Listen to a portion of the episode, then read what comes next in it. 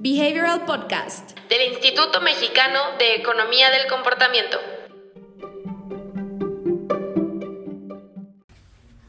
Preparados, 3, 2.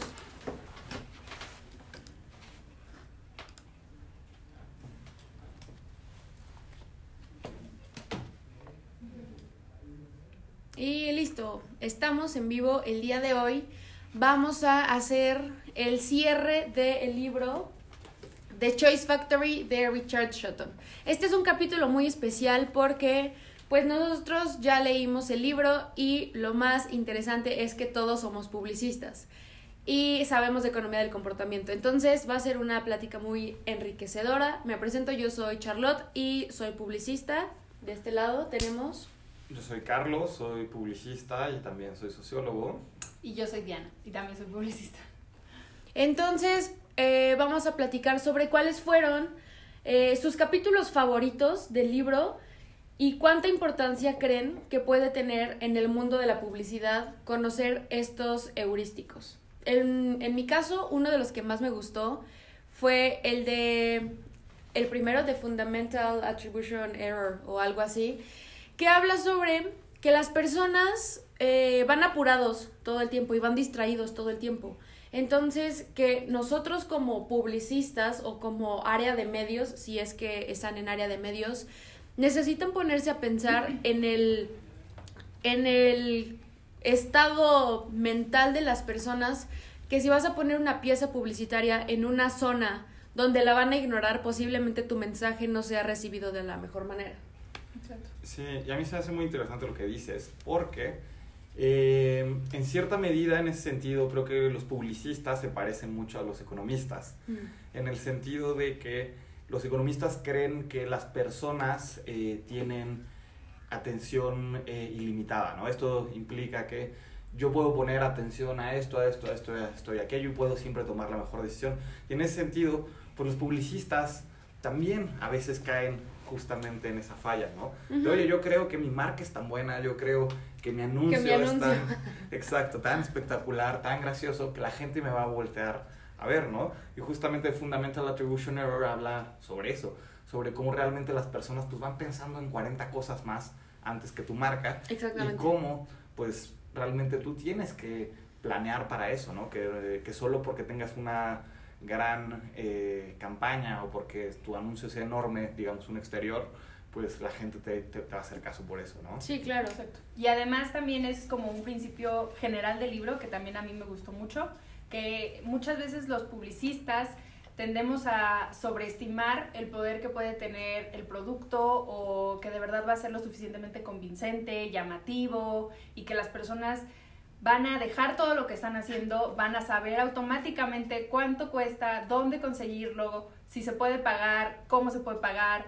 para tener el producto en sus manos y que de verdad van a tener un deseo más allá como de, de, de, de verdad ponerse a investigar todo esto y yo creo que es como un error muy básico y que puede ser como muy de sentido común. Y la verdad es que siento que cierra el puente entre que das a conocer el producto y te aseguras de que la gente de verdad lo, lo, lo consiga y que si también te encargas de comunicar a través de eso cómo puede ser útil el producto y cómo le puedes solucionar las cosas a la gente, también te estás asegurando de la recompra y por ejemplo en el servicio postventa, si eres lo suficientemente como poderoso, si eres lo suficientemente atento, si le tratas de facilitar las cosas a las personas, pues la verdad es que la gente va a estar feliz con el servicio que le das, no va a batallar, que es lo que todo el mundo busca al final. Si estás vendiendo un producto, un servicio, lo que sea, eh, la gente que te compra es porque de verdad necesita que le, que le soluciones algo. Entonces, cuando se lo das y se lo haces fácil, entonces es cuando puedes asegurarte que la gente te adopte y te vuelva a comprar y sea súper fan y entonces recomiende a todas las personas que conozca el servicio, el producto, lo que sea que estés ofreciendo. Sí, exactamente. Y ahorita que estaban comentando que los publicistas suponemos que no, nuestra campaña va a ser la mejor, nuestro, nuestra ejecución del anuncio está increíble. eh, lo platicamos en, en alguna sesión pasada el término de overconfidence, Sí. que nosotros creemos que ya tenemos todo el big data, que ya tenemos la investigación de mercado, que a veces sabemos que en los focus groups se pues, mienten, ¿no? Porque esta presión social de no querer ser Sí, diferente. correcta, Entonces, justamente lo que, lo que dices, Carlos, y lo que dices tú también, Diana, sobre que nosotros creemos que lo que estamos poniendo está súper bien hecho, pero hablando de otro capítulo que es el capítulo número 8 del estado anímico, que también depende mucho de, ok, yo ya me puse a pensar en el trayecto de las personas, pero ¿qué tal que el estado anímico en el que está la persona y cuando ve mi mensaje es negativo? Aunque el mensaje sí sea increíble, aunque estemos dentro del contexto, es algo que como publicistas no nos ponemos a pensar, nosotros creemos que la gente está bien todo el tiempo o que está mal todo el tiempo, no sé, pero es algo que me llamó mucho la atención de, del libro, que pongas tu mensaje, lo reciben más fácil cuando están en un estado anímico positivo.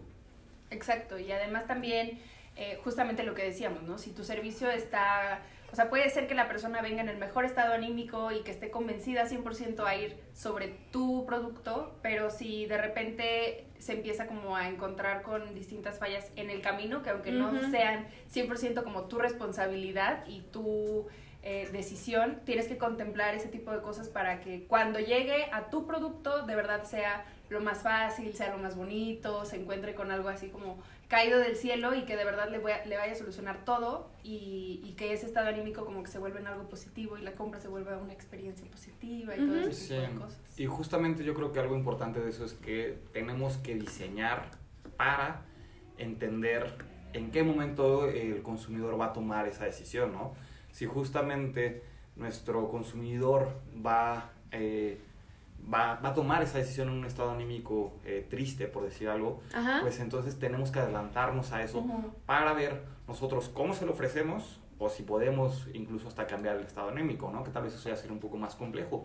Pero una de esas encontramos la forma, ¿no? Pero el punto es justamente adelantarnos y diseñar para ese momento de la decisión. Exactamente. Y quiero platicar sobre otro capítulo que en lo personal me pareció muy atinado, que es el capítulo número 18 del efecto Pratfall.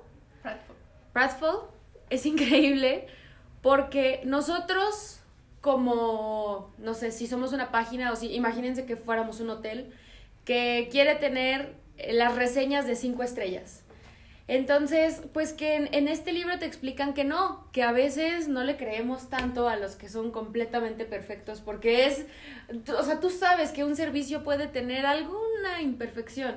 Entonces, que puede resultar contraproducente tener esas cinco estrellas o tener el mejor rating, pero que cuando tienes 4.8 estrellas, 4.9 estrellas, está bien. Y que las marcas no tienen que preocuparse o esforzarse o frustrarse por no tener las mejores reseñas, porque eso también juega a su favor, les da mayor credibilidad de saber, bueno, pues sí, o sea, tengo mis fallas, pero tengo el la mayor porcentaje de aciertos. Y creo que hablaban de un ejemplo del, de un bocho que decía, Sí, ¿cómo era? Eh, de Volkswagen, de justamente decía, o sea, era una campaña de los 60, 70 creo más o menos, y todas las ejecuciones iban en torno a las pequeñas fallas, por así llamarles, de, de, de- de los bochitos, de los Volkswagens, eh, como que por ejemplo no alcanzaba más de creo que 70 millas por hora o algo así, pero el velocímetro llegaba hasta 90, ¿no? Entonces como recalcaba esas pequeñas cositas, pero pues que al mismo tiempo era un súper buen coche, ¿no? O sea, justamente al recalcar esto de cierta manera también hacía ver que era un muy buen coche eh, y que era confiable, ¿no? Sí, Justamente claro. que las personas podían confiar en él y pues eso hizo que las ventas de, del auto aumenta- aumentaran durante ese año. Exactamente, porque aceptas tus fallas, pero te dice el bochito, bueno, pero yo no te dejo varado en ningún lugar, estoy ahí para, Para ti. ti. Entonces, ese insight como publicistas de, ¿cómo crees que vas a decir que tu coche no funciona? O sea, ¿qué te pasa? Que Eso no es potente, que no es racional, que, exacto, que no es el más potente, que no es el más eh, increíble, pero que eso puede hacer una buena jugada. Sí, yo- y creo que un ejemplo que lo, lo acaba de, o sea, de puntualizar es el de una agencia de renta de autos en Estados Unidos que decían, somos el número dos, pero nos esforzamos para ser el número uno, ¿no? Entonces, pues sí, te ponen esa falla de, ok, ahorita no soy el primer lugar, no, no, no estoy, eh, no abarco la, marca, la mayor cantidad del mercado, pero por lo mismo me voy a esforzar muchísimo más para darte el mejor servicio para llegar a ser el número uno, ¿no? Entonces, me parece un muy buen ejemplo. Exactamente. Y ahora vamos con Diana. Platícame cuál fue tu capítulo más favorito. Pues justamente estuvimos hablando en el Behavioral Club la semana pasada de eso, pero a mí se me hace algo de verdad súper eh, real, súper... O sea, lo vivo todos los días, entonces un poquito parte de la contabilidad mental y de la fungibilidad del dinero, de lo que hablábamos la semana pasada, era el pain of payment y cómo de verdad eh, tratamos el dinero de diferentes formas y lo gastamos en diferentes formas también, depende de cómo es que nos llega. También si estuvieron al pendiente de las publicaciones del IMEC esta semana, hablamos del Día de los Abuelos y de que el dinero que te daban tus abuelos, cómo lo ocupabas. Entonces como que era un dinero que no te esperabas, entonces mucha gente respondía que lo gastaba en pizzas, en, dulces. En mi caso yo respondí que lo gastaba en dulces y pues de verdad es que si, si eres un producto que eh, es muy caro, entonces también puedes como que tratar de buscar alternativas para tus clientes y que ellos puedan acceder a, a él de una manera en la que no les duela pagar por el servicio y también si ya están pagando demasiado y ya sienten que están pagando demasiado, pero ya es algo que llevan haciendo por mucho tiempo, ya es mucho más difícil que digan, no, a ver, esto es demasiado, ya no lo voy a hacer, porque ya entra como en su presupuesto, eh, digamos, como fijo, entonces ya no van a sentir como ese golpe constante de estoy gastando demasiado. Entonces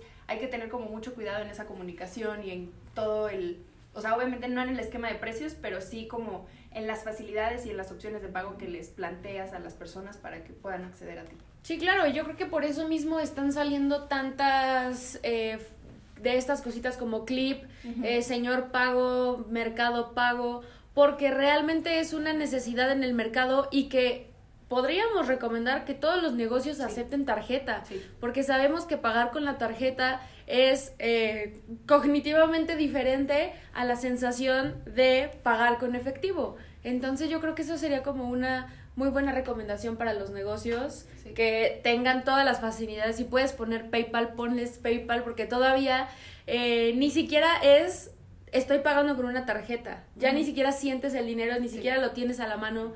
Es algo que va muchísimo más allá de el comercio que ha estado a través de los años, entonces es una forma en la cual puedes no sé si vender más, pero la percepción de valor de las compras puede ser diferente. Y además también que lo haces mucho más fácil, era lo que hablábamos al principio, en este, o sea, en la forma en la que si las personas y obviamente hay personas que no acostumbran llevar dinero en efectivo a todos lados, de repente quieren pagar con tarjeta y tú no puedes ofrecer eso, la persona entonces tiene que salir al cajero y tú crees que se va a meter a buscar cuál es el cajero que le queda más cerca, si puede o no, si le queda, por ejemplo, una tiendita como de conveniencia y entonces pagar comisiones, o mejor se va a ir con la persona que ya sabe que le acepta tarjeta. A mí me pasó hace poco, yo estaba muy segura de que aceptaban tarjeta porque según yo ya todo el mundo acepta tarjeta, estamos en 2019.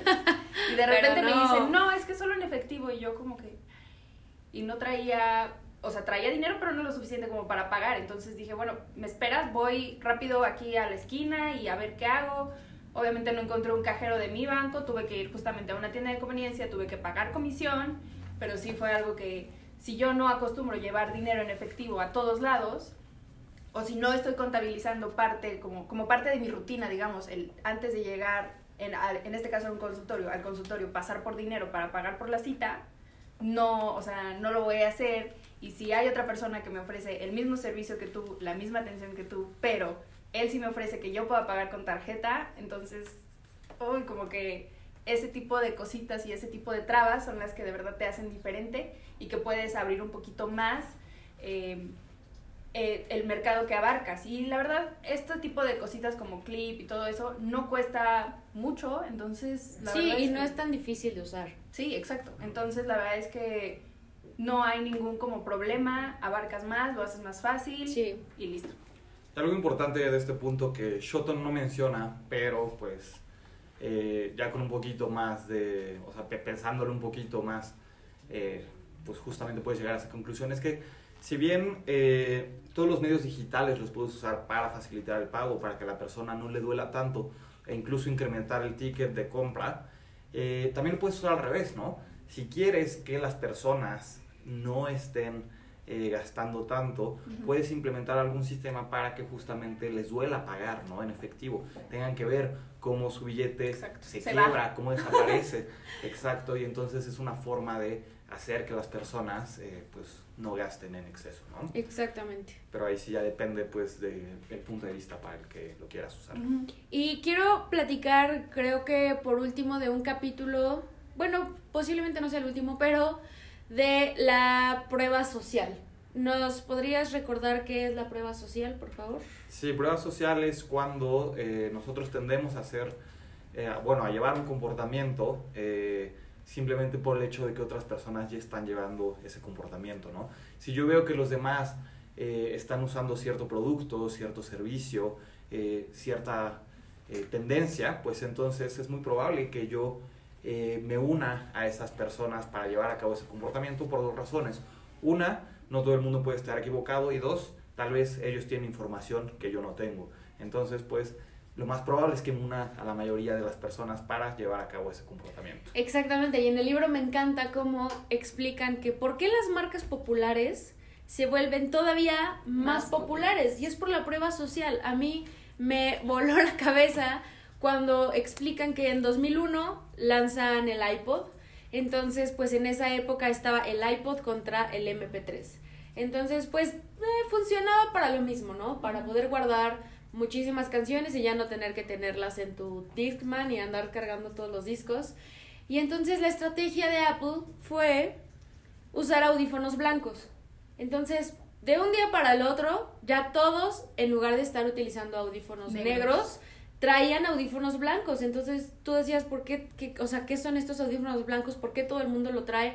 Yo también lo quiero traer y como menciona Carlos hace un momento, ¿qué saben ellos que yo no sé? O sea, no todas estas personas que están usando audífonos blancos pueden estar equivocados.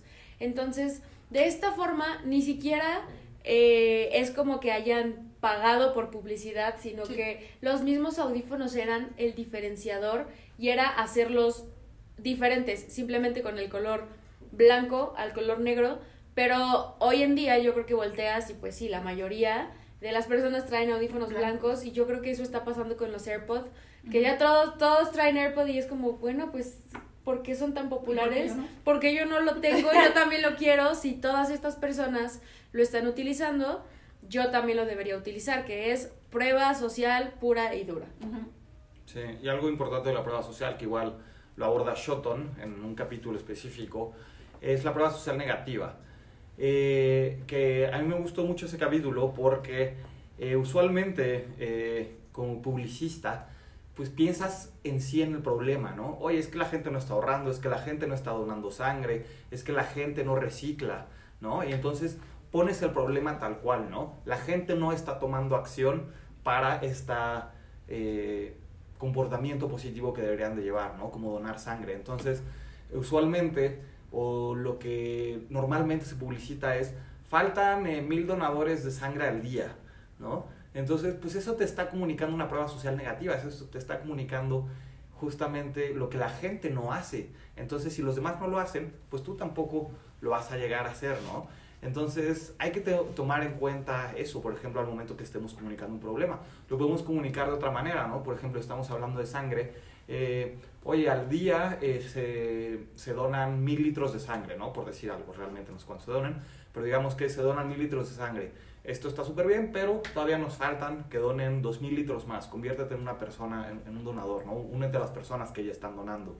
Entonces, pues puedes poner, cambiar esta, puedes seguir poniendo la prueba social, pero ya desde un punto de vista un poquito más positivo, ¿no? No tan negativo. Sí, claro, ayer me pasó eso, me pidieron que compartiera firma la petición para que los legisladores de no sé qué, y la comunicación que tenían es, necesitamos 500 mil firmas. Y entonces yo dije, no, o sea, si le dices a las personas, tenemos que llegar a 500 mil firmas, va a ser esta prueba social negativa de, bueno, ¿y que cuántas llevan? O sea, lo que yo haga no voy a hacer que lleguen. Y le pregunté a esta persona, ¿y cuántas llevan? 7.400. Y dije, bueno, entonces lo que debes mencionar es, más de 7.400 personas han firmado esta petición, tú también hazlo. Y eso es una estrategia que se usa en publicidad de 8 de cada 10 gatos prefieren whiskas y dices, ah, pues si le gusta a todos los gatos, posiblemente a mi gato también le va a gustar. Entonces, yo, yo creo que en general este libro son algunas cosas que los publicistas sabemos como por intuición. Como que algo nos dice, ajá, por sentido común decir, no, pues hay que hacerlo popular y que todo el mundo lo use, pero me gusta que exista un libro con herramientas que te explican el porqué de todas estas aplicaciones en la publicidad y cuál es la teoría de la economía del comportamiento detrás de ella. Lo que a mí más me gusta de este libro es que te dicen así, punto número uno, si quieres usar prueba social, haz esto. Punto número dos, si quieres usar prueba social, haz esto. Entonces, muy pocos libros de economía del comportamiento te dan un call to action tan efectivo como para que puedas aplicar los, los conceptos en algo ya en el mundo real. Y este yo creo que va un paso todavía más allá porque te lo dice en temas de publicidad o de comunicación. Y a mí como publicista dije, wow, que exista un libro que me está enseñando todo esto que algunos conceptos ya sabemos, prueba social, escasez, eh, norma social. Que no te los enseñan tan cual, tal cual, ¿no? Exactamente. Y ponerle los ejemplos y ponerme el to-do list es valiosísimo para mí. Cómo usarlo correctamente, ¿no? Y cómo usarlo correctamente. Sí. Y algo, eh, bueno, dentro del libro, a mí me parece que es un libro que trae de todo, o sea, de todo, eh, que puede ser bueno y malo, ¿no? En el sentido de, o sea, trae cosas desde publicidad, tal cual como lo que estamos hablando, hasta precios, ¿no? Entonces, tal vez habrá capítulos en los que yo no me puedo meter en precios, ¿no? Eso es algo del cliente pero pues no está, no, está de más saberlo, ¿no? O al revés, hay partes que como son métricas digitales, ¿no? Oye, yo no trabajo con publicidad digital, eso a mí no me sirve, ¿no? Entonces trae como de, de todo un poco, pero pues eso al mismo tiempo es bueno, ¿no? En el sentido de, no importa qué rama de mercadotecnia o publicidad te estés eh, especializando, puedes encontrar ciertas cosas que, que te pueden servir, ¿no? Si bien yo a mí lo que no me gustó mucho del libro es que hay algunos capítulos o algunos conceptos que yo sentí un poco forzados, así como de que realmente están como entrando así ya nada más como para, pues sí, muy forzados. Pero fuera de eso, eh, pues creo que en general el libro trata temas muy buenos y es una muy buena introducción para alguien que está en merca o en publicidad, para que se introduzca a este, a este tema, ¿no? Si bien si estás en política pública o buscas otro tipo de cosas, tal vez no sea el libro ideal, sí te pueden servir algunos capítulos, pero eh, está un poquito más enfocado en, en, comunicación. Ajá, en comunicación, justamente. Sí. Pues a mí también me gustó mucho este libro, como, como ya comentamos, son cosas que te enseñan, no con estos nombres y no eh, también como atados a que si existe esto, entonces este concepto puede estar relacionado a esto, ¿no? Por ejemplo, lo de los precios que comentaba Carlos, sí no te vas a meter en eso, pero por ejemplo está lo de lo que yo mencionaba del dolor de pagar pero también está el anclaje, pero también está, eh, por ejemplo, la, escasez. que quedan poquitos, o por ejemplo, de, de, escasez, entonces si quedan poquitos, también se conecta con eh, la prueba social de quedan poquitos. Entonces, y todo el mundo lo trae. ajá, todo el mundo lo trae, es el producto mejor vendido.